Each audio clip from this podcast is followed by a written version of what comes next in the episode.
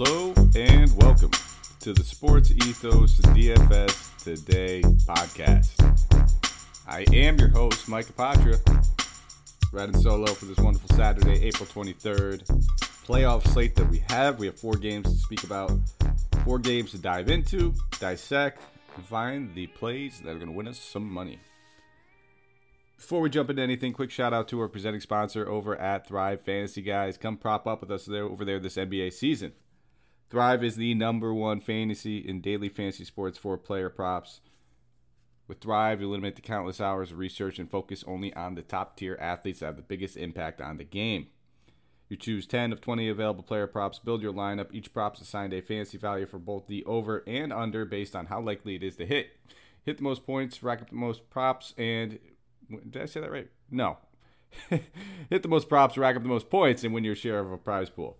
Now, when you head over there, sign up, use the promo code ETHOS, that is E T H O S, and you receive a 100% instant first deposit match on up to $100. You can download Thrive in the App Store, Play Store, or by visiting their website at www.thrivefantasy.com. We have four games to talk about, so this has been one of the larger slates uh, of the first round so far that we have seen which just means we have a little bit more options. But you might see a theme because a lot of the a lot of the plays aren't really changing for me.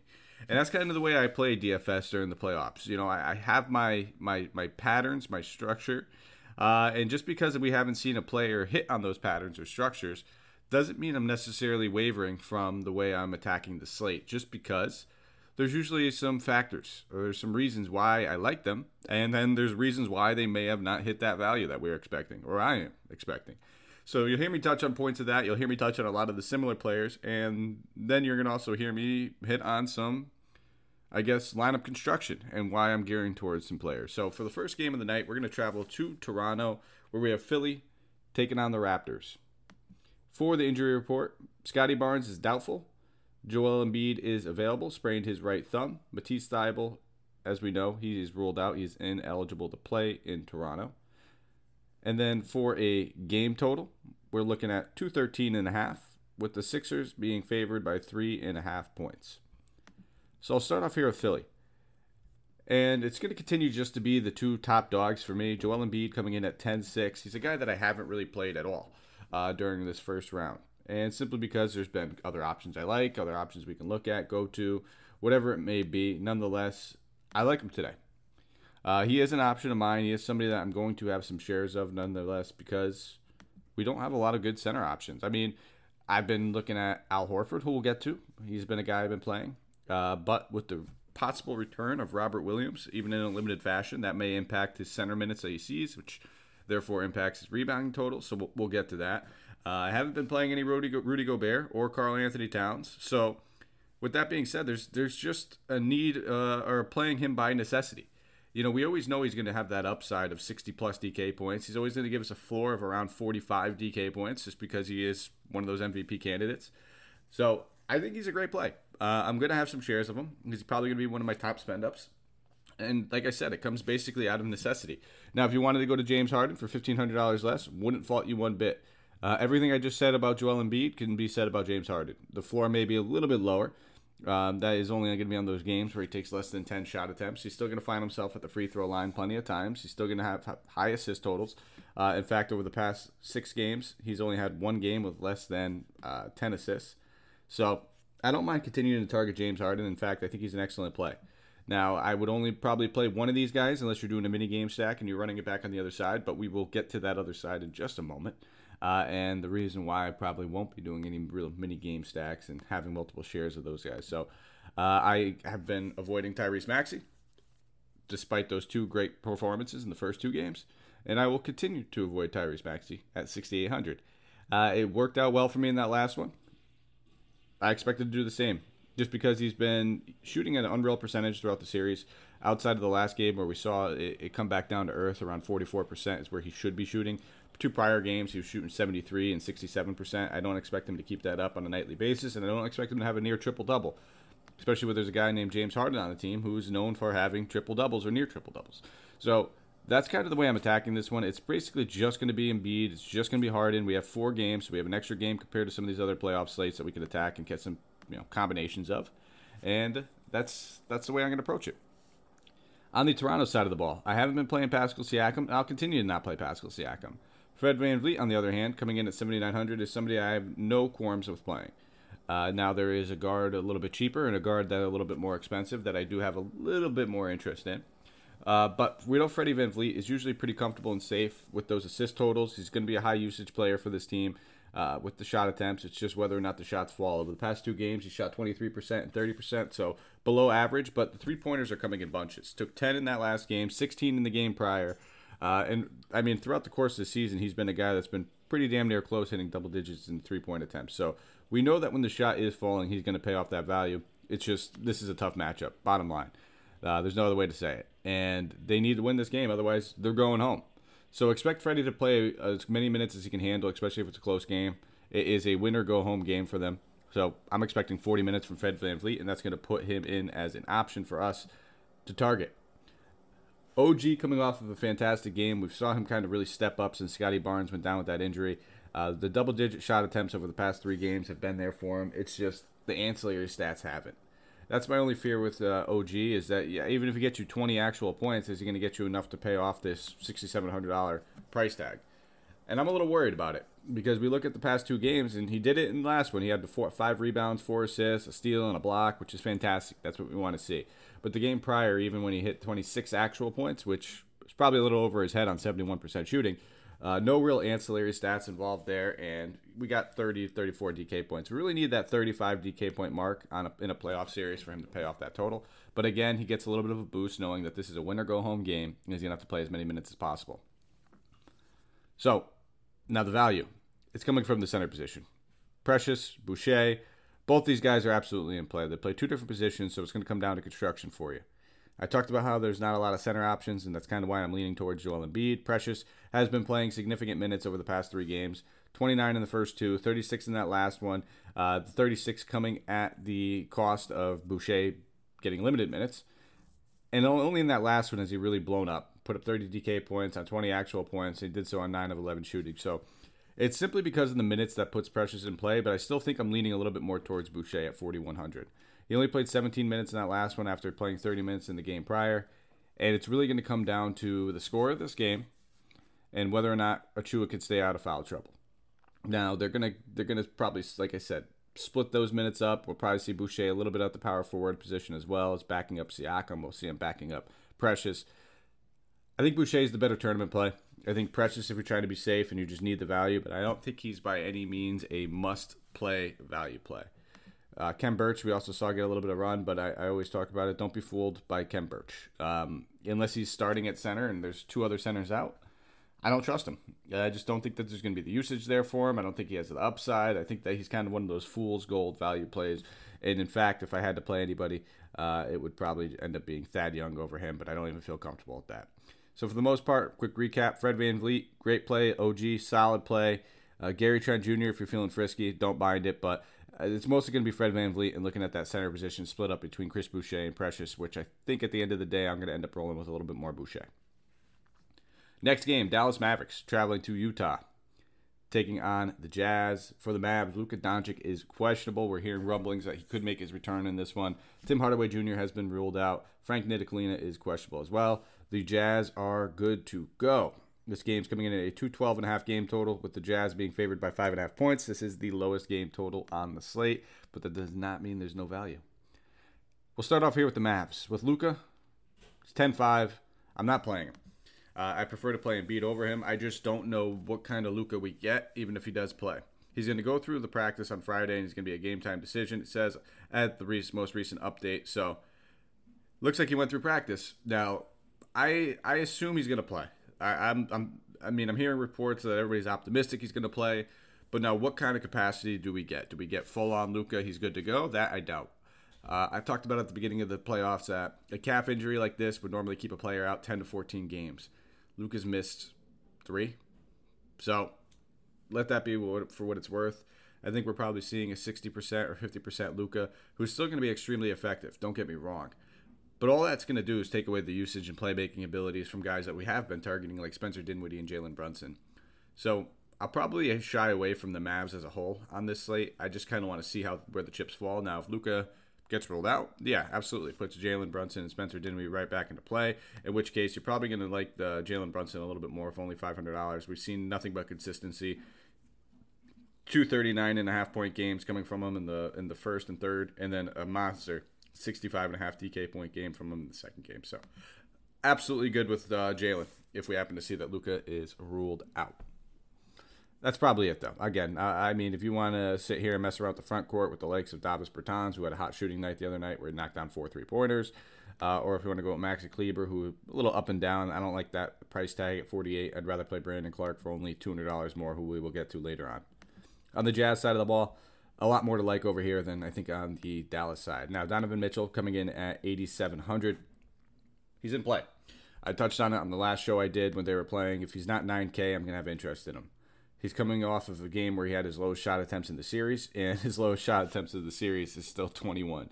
Uh, only shot one of eight from deep. We could expect that to be a little bit better. Continues to get to the free throw line, where so far throughout this series, uh, my man's knocked down about 26 of 28 free throws. So he's doing it all all bunches. Assist totals continue to be uh, moderate five to six assists. Rebounds, those are always going to be up and down, but it's a scoring punch that we're looking for from Mitchell. He's having no problem getting the shots off, and he's yet to knock them down at an extremely efficient rate, except for that last one where he only took 21 and he shot 48%. Uh, if he's clicking, 40 to 60 DK points is surely an option. I'm, th- I'm leaning more towards right there in the middle. I'm looking at 50 DK points for him at 8,700, and that's a good enough value for me to have some shares of. The ancillary options, not playing Gobert, I already touched on that, but Bogdanovich makes for a great pivot if you can't get Mitchell, just because somebody's got to score the ball in this one. He's their second go-to guy. He's continued to score at least 24 actual points in all three games of the series, where he's given us a nice concrete floor, but he does have that 35 to 40 DK point upside. And like I said, if, if you're not playing Mitchell, you're going to want to have one of Bogdanovich, Clarkson. Wouldn't even mind Conley, just because we know that Conley's going to have to continue to play pretty big minutes throughout the series. Uh, outside of that second game where he shot 0 of 7, he's been pretty consistent. But he's probably on the outside looking in. If I had to rank these guys, it's going to be Mitchell, Bogdanovich, Clarkson. Uh, those are pretty much the only three guys that I have any real interest in. If never mind the Royce O'Neale dart throw, but it is exactly that. It's nothing but a dart throw. Third game of the night Boston Celtics traveling to Brooklyn. And this is the one, uh, well, two of these games are the ones that everybody wants to see because they've been extremely competitive. And the Nets need a win. Bottom line, we'll just start there. This game's coming in at a 222 and a half game total, with the Nets being favored by three and a half points. Now that they're back in Brooklyn, we have Robert Williams questionable. I alluded to that earlier. It seems like they're they're optimistic he is going to play, but it will likely be in limited fashion, limited minutes. Uh, and then for the Nets, Blake Griffin is questionable. Joe Harris and Ben Simmons both rolled out. We saw the report that Ben Simmons is most likely going to make a re- I can't even say a return, a debut uh, to the season in Game Four. So keep your eye on that as well. We'll start off here with Boston, who's been playing just excellent defense. I mean, to hold the greatest scorer of our generation to not knocking down a shot in the second half is is pretty incredible. Jayson Tatum coming in at 93, no quorums there. Uh, absolutely, you can play him if you want. I think I'll have some shares. I'm not overweight. I'm underweight. I'll probably be right there at the field with him. Uh, and then Jaylen Brown at 82, where again depends on your lineup construction. But if you're looking to play one of those ancillary Jazz options like a Bogdanovich or a Clarkson, and you don't have the money to necessarily get to Mitchell, or uh, like I said, I don't want to play Bogdanovich and Mitchell in the same lineup, and that's where Jaylen Brown would come into play for me. If I'm playing Bogdanovich, I'd probably pair him with Jaylen Brown to get exposure to both these games, potentially get the highest score in both these games. Uh, I think that's a, a nice little you know ancillary option you can do if you're kind of building multiple lineups. But Jaylen's been consistent, at least 40 DK points in the first two. I think he's slightly underpriced. Uh, the shot attempts they're not great, but I mean they're still high enough where we have that 50 DK point upside. And the ancillary stats are always there with him. Uh, high steal totals from him throughout the course of the season, but in the last two games he's averaging seven steals. They're going to need him. Bottom line, especially if Tatum's off, this team is very, very fluid and deep. But I still think that they're going to need their heavy hitters for the majority of the game. So if you're not playing Tatum, I think that puts Jaylen Brown, even Marcus Smart, firmly into play. I think I like Jaylen Brown a little bit more just because there's another guard that we'll get to who's, you know, close enough in the range of Marcus Smart where it's going to kind of take him out of play for me. I've been playing a boatload of Al Horford with Robert Williams returning. That kind of has me shying away. Now, I don't think it's going to impact his minutes. I still think he's going to play a full workload and everything like that, but it's just going to impact the type of minutes that he is seeing. He'll probably play a little bit more power forward. Robert Mill- Robert Williams, I'm assuming, will probably play about 22 minutes, only at the center position. And with that being said, that's going to take 22 minutes of center position play away from Al Horford. Um, and it's also going to take Daniel Theis out of play for us.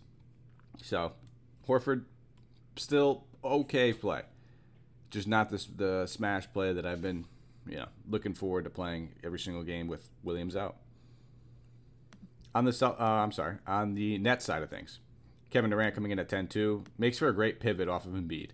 That's the way I look at it. I still prefer Embiid just because I have plenty of small forward and power forward options that I've spoke about and will speak about. Um, and then bottom line, there's not a lot of center options. I'm not going to be looking to play two guys over 10K. It's just that simple for me. But I don't. I mean, I can't imagine that. I, and granted, give credit to where credit is due. The Celtics defense has been amazing all season long, and this series is no different. But there's no way somebody can contain Kevin Durant for three games. I mean, it may be fool's gold looking at it like that, but we've seen what this guy can do on a regular basis. And yes, the defense is great, but Kevin Durant is one of those shooters that you just can't stop from scoring. He's seven feet tall. He can get his shot from anywhere on the floor. He's elite in every aspect of this game. So I think he makes for a great pivot for those box score watchers who are seeing how, how poorly he's done over the past two games. It's still Kevin Durant. Don't forget about that. So I do prefer him over Kyrie Irving. If you want to look at Kyrie, wouldn't fault you there one bet either. But this is a must win game on their home court, down 2 0. Uh, they need this one. So expect these two guys to come out firing, clicking on all cylinders, and doing whatever they can to make sure they secure a win. And if that means basically burying everybody else on the depth chart from taking the shot, I wouldn't be surprised if that's the case. Bruce Brown at 6,300, coming off of a monster game, still too expensive for me. Uh, I'm not chasing that game. I get it. He's had at least 40 DK points in four out of his last five games, dating back to the regular season. Uh, I'm still just not chasing. I think it's going to be much of like I just said. It's Bruce Brown. You know, sit in the corner if you're open. Sure, we'll let you get a couple shot attempts. Uh, but I'm, I'm not expecting the you know him to come out and score 46 actual DK points with 23 actual points. It just doesn't seem like it's in the cards for me. If anything, we'll probably see Seth Curry uh, get a little bit of added shots, and they're going to need his shooting as well. So Seth Curry at 4,300 makes for a fantastic value play. Just like I said, we're going to expect to get at least five to seven uh, three point attempts from him, maybe eight to 10 actual shots. Not much for the ancillary stat department, but he's only 4,300. And if he's taking seven three pointers, can knock down, let's say, three or four of them, uh, he's going to comfortably pay off that price tag. So I'm good with Seth Curry at 43. And then I've been playing a little bit of Dragic over the first two games. He just continues to be a cog that comes off the bench and does well for this team. Double digit shot attempts in the first two games, double digit scoring in the first two games.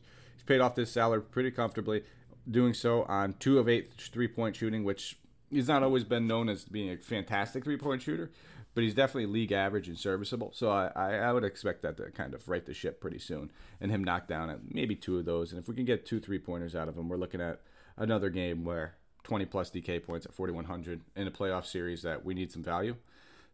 Sign me up. I'm good with Curry. I'm good with Dragic. And if you want to play either Durant or Irving as a pivot, I wouldn't fault you. It's just going to come down to your construction. Maybe if you're playing Precious at center and you don't need an Embiid at center, or maybe you're even going to go to somebody in the later game at center, then you can definitely get one of those two top spend ups in this game. Final game of the night Memphis Grizzlies traveling to Minnesota, taking on the Timberwolves. This game is coming with the highest game total of the night, 232 and a half. Grizzlies are favored by two and a half points. We got to keep an eye on a little bit of news here. Simply on the Grizzlies side of the ball, with Dillon Brooks being questionable with left foot soreness, I imagine that he suits up. But keep your eye on it because that, uh, that would have a slight impact on the rotation and maybe a little bit of value options that we could look at. Starting off here with Memphis, Ja Morant coming in at 97 consistency. If you're talking about consistency, there's been nobody better than Ja this playoffs so far. 50 DK points in three straight games. He's doing so with plenty of assists, getting boards at the guard position, and he hasn't even had one of his big blowout scoring games outside of that first game where he scored 32. I mean, the dude's averaging 27 points on the season. Timberwolves defense doesn't scare me off one bit. And then the last two games, 16 and 23 points on bad shooting in the last one, good shooting in the second game. I'm expecting nothing more than 50 DK points from him again. I mean, he's just doing it all. They need this team needs him. Let him do his thing. 9700 if you have the money, sure, why not? But we'll get through some guard options where that also have 50 point upside who are just cheaper. And that's probably the only reason I won't have Morant. It's just because I like Donovan Mitchell. I like D'Angelo Russell on the other side of the ball. If Lucas sits, I like Jalen Brunson. I talked about Fred VanVleet. So it's just coming down to construction and necessity that's going to limit me from having Morant, but that's also pushing me more towards a guy like Jaren Jackson Jr. at 6K, which is just simply too cheap. Uh, we're looking at his game logs, and there's a story behind every single one of these games. You heard me say that at the beginning of the podcast, and he's one of my favorite plays on the slate simply because of those stories. Now, the first two games were blowouts 117 to 130, 124 to 96. Limit Minutes were limited. Only played 27 to 24 minutes in those games. Look at that last game five fouls pretty quickly, limited him drastically. Only played 21 minutes in that one, and they won if this game stays close and Jaren Jackson can stay out of foul trouble, a monster game is on the horizon. Now, even if he plays 28 minutes, I think we're pretty comfortably looking at 30 DK points, but it's the upside that we're chasing right here. And that's what I told you guys I'd like to do in my and that's my construction. Now listen, if you're not feeling frisky and risky and you don't want to take that chance, you know, you probably don't want to go out of your way and play multiple guys like Jaren Jackson or D'Angelo Russell or Chris Boucher. You might just want to take the safer route and maybe get one, two of those guys and I'm okay with that. But this is the as the season season's winding down on a four game slate where rotations really aren't changing. I mean, we've seen what these rotations look like; they get tighter. It's almost like a, a guess on who's going to be the highest scorers of the night and stuff like that in certain aspects. I take my risks based on things I believed from the start of the series, which was Jaren Jackson's going to be a great play if he plays 30 minutes. Uh, and then I look at the tail of the take and just see that why hasn't he played 30 plus minutes? Now, that's the way I'm approaching the slate. Do with it what, what you may. Um, we still have other good options that we could. He's not by any means a must play, but if he does play 30 play uh, 30 plus minutes, I feel pretty confident in saying that he would have been a must play, uh, where he is going to be an optimal play to win this slate. So if you're building multiple items, make sure you get shares of them. If you're building one, a single entry, maybe it's cash. I can see why you're avoiding them, and I don't fault you one bit for that.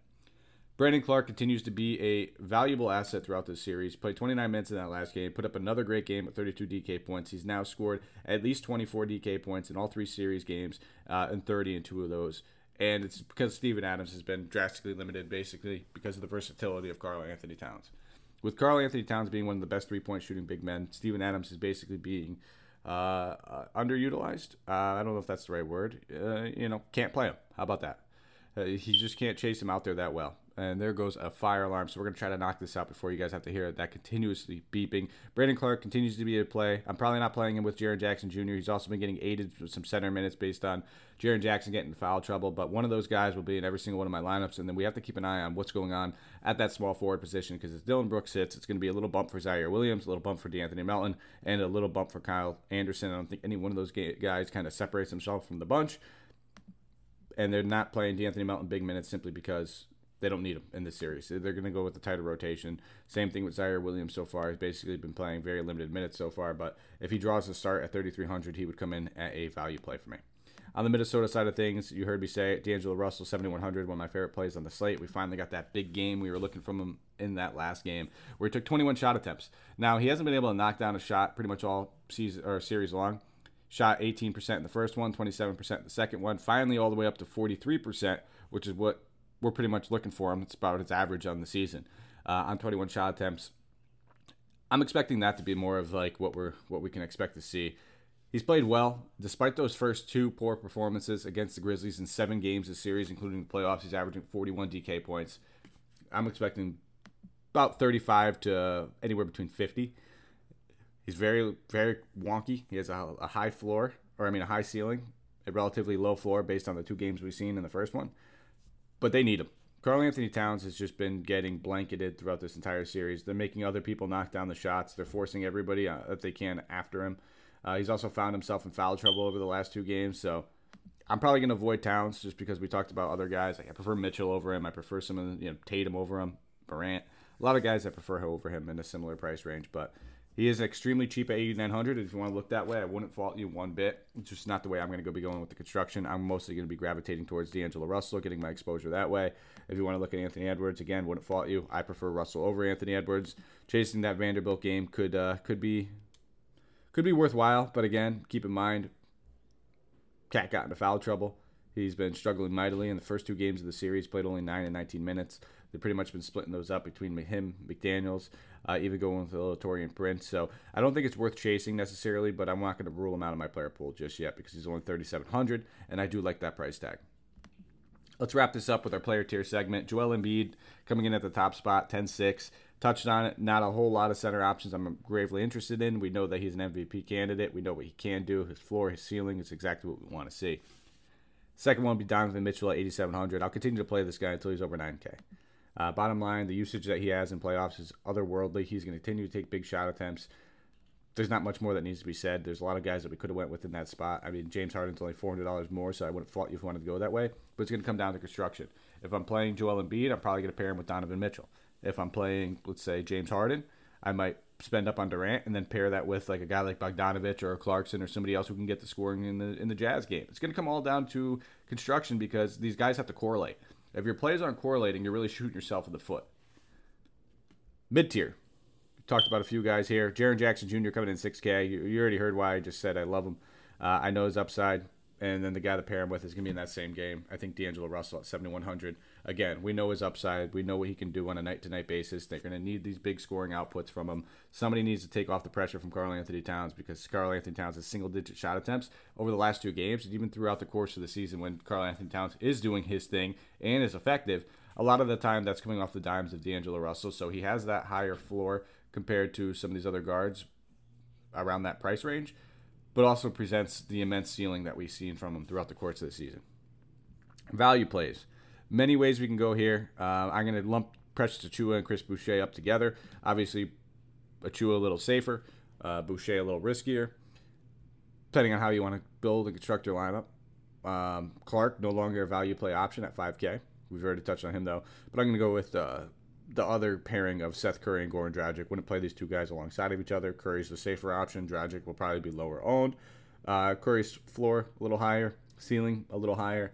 Um, but it just comes down to if you think Curry's gonna have a bad game, then you're gonna want to lean towards Dragic because that means Cur- you know Curry's down game would be like 19, 20 DK points. Dragic's high game would be about 25 to 30. So again, go about the correlation factors correctly, and you will find yourself probably being profitable on this slate. And that is it. That brings us home. That wraps up everything through the show. It was a longer one, longer solo show, 27 minutes. But thank you guys for listening. Now you can follow me on Twitter at Mike Apotria, M I K E A P O T R I A, and give us a thumbs up, five star rate review. Now, if you're wondering why I have not given out some, fa- uh, I'm sorry, some Thrive Fantasy picks, is because I don't want to steer you wrong. Uh, a lot going on. If you haven't heard, I'm moving to Atlanta relatively soon, so a lot comes in to play when I got to find a place uh, in less than 20 days. Uh, and a lot of things, mother in law is visiting in town. So I've been focusing or researching mostly just in DFS. And I, if I don't have the time to focus on the player props, uh, I don't want to give props I don't feel comfortable with. I've always tried to steer you guys in the right direction and only say who I'm actually playing. Uh, and I haven't been playing fantasy, or I'm sorry, Thrive Fantasy, uh, over the past about three, four days. So I don't want to give those picks that simple. Hope you respect that. Um, but maybe with some of the things I said tonight, it'll kind of steer you in the right direction of who I might play if I did a little bit more research. So we'll be back tomorrow. It'll be Harris handling the Sunday slate for you. Then we'll be jumping on Sunday night and breaking down that Monday slate for you. As always, guys, thank you for listening. Thank you for choosing us to be your source of information. It means the world to me. Love doing what I do, and I'm looking forward to taking down some money with y'all tonight. So let's take care. Let's go win some tournaments.